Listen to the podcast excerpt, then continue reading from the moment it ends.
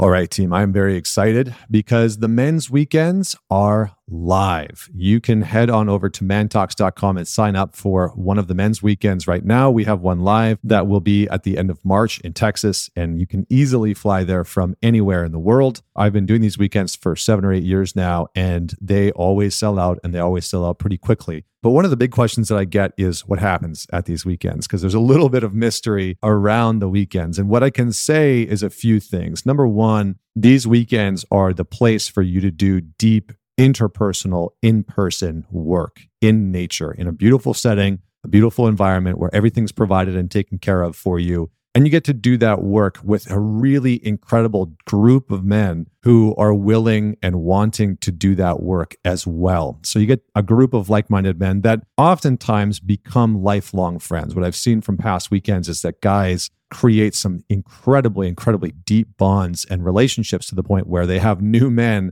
that they are exploring life with we take you through an initiation process meant to help you confront and challenge the part of your life and the part of yourself that has been holding you back, whether that's been holding you back from the type of relationship that you want, or sex life that you want, or intimacy, or finances, or body, or confidence that you want. We take you and the other men on a journey that allows you to confront the part of yourself that has been holding you back in your life. And so a lot of men come to these weekends ready for change, ready for transformation. And we put you through the paces. So we give you tools, we give you resources, we walk you through real practices that you can take home with you and do on the other side of the weekend so that you are resourced when you leave the weekend, not just with a group of men that are going to be supporting you and holding you accountable, but also with real practical knowledge and tools and resources that you can use on a daily basis to help you transform your life. So head on over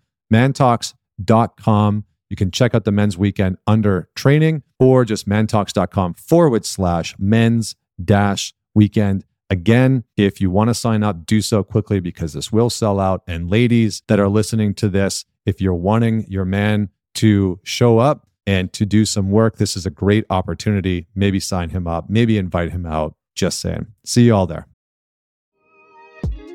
But recently, I've been getting a lot of questions about self sabotage and why we do it, why we sabotage, why we make the same mistakes over and over and over again. And so today, I'm going to talk about self sabotage, give you an example, and give you some very clear steps that you can take to stop making the same mistakes over and over again.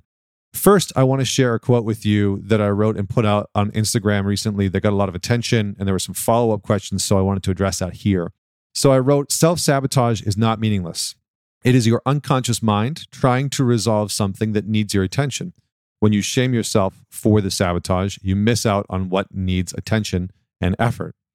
So when most people sabotage, if you're like most people, when you sabotage, you probably find yourself saying, "Why did I do that? Right? Why did I why did I sabotage? What's wrong with me? How could I?" Well, you know, you likely find yourself moving into a place of naturally shaming yourself for the behavior, for the action, for the decision, and you likely find yourself questioning why you did it in the first place. Now, why did I sabotage is not an effective question, right? Because for most intensive purposes, we sabotage in unconscious ways.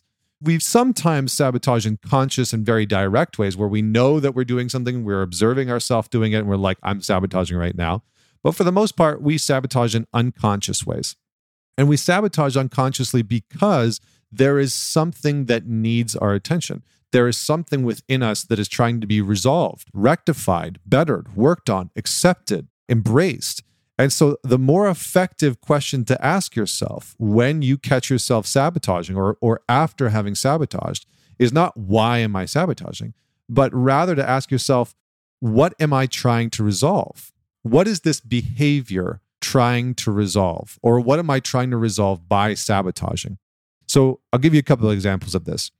Let's say that you're somebody that gets into relationships and you're needy right you you you get into a relationship with somebody that you really like that you want a relationship with and you find yourself over texting oversharing you can feel yourself getting a little anxious getting a little clingy rather than saying i know i'm sabotaging this relationship or why am i sabotaging this relationship what's wrong with me ask yourself the question as a reminder what's trying to be resolved? What am I trying to resolve with this behavior?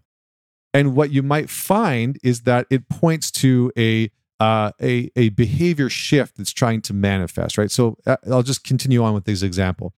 Let's say that what's trying to be resolved is that you have that needy, clingy behavior in relationships because you know you grew up in a household where you were neglected, and so you had to sort of vie for and fight for any scrap of attention that you could get or you had a, a very serious relationship or were married and you were cheated on. And so there's this part of you that feels like if you can just get close enough to that person, then maybe the relationship will last, right? Maybe you can hold on.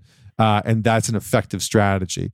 So, in those examples, what's trying to be resolved is that your unconscious mind is trying to teach you and try to show you that you need to develop some form of independence, some form of sovereignty to be independent in the relationship and repair and rectify that limiting belief or that limitation that you've held internally of I'm not enough or people will leave me or whatever the whatever the base foundational belief is. So here's how you move through making the same mistake over and over again. Here's how you start to rectify self-sabotage.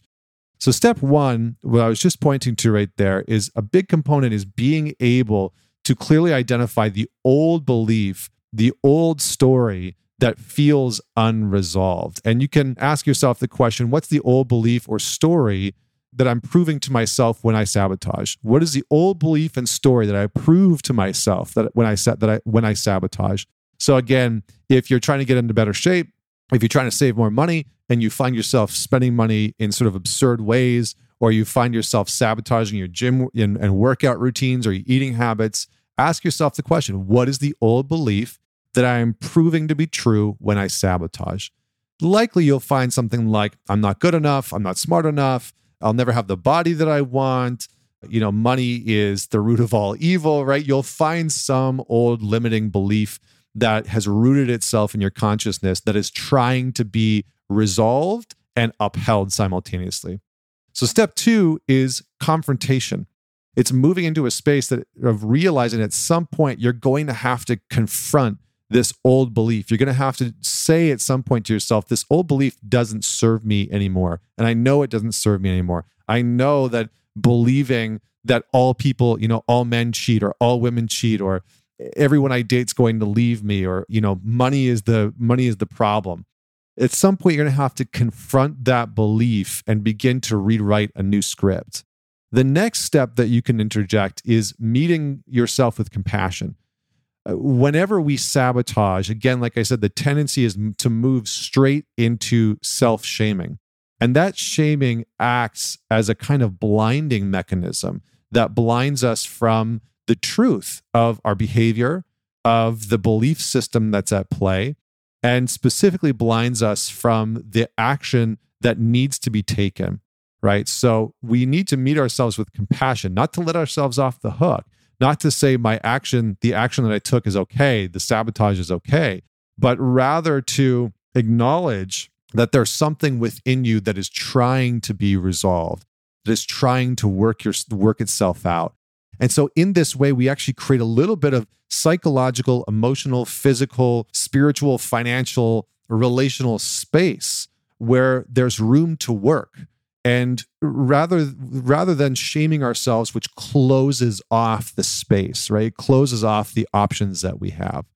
And then step number four is to ruthlessly recognize the small wins when you do make progress, right? So as you are ending this this habit that you that you've made right? This self-sabotage mechanism that's been in place. Again i'll give you another example. Let's just say that you have had a, a chronic pornography usage and you find yourself in a relationship where you're trying to more openly sexually express yourself and ask for your sexual wants and needs but you still find yourself limited in the capacity to ask for those things and very much focused in on still using pornography. And that seems to be the way that you sabotage, right? So you don't express what you want, you don't express what you need, and instead you turn to using pornography and then you shame yourself for it after.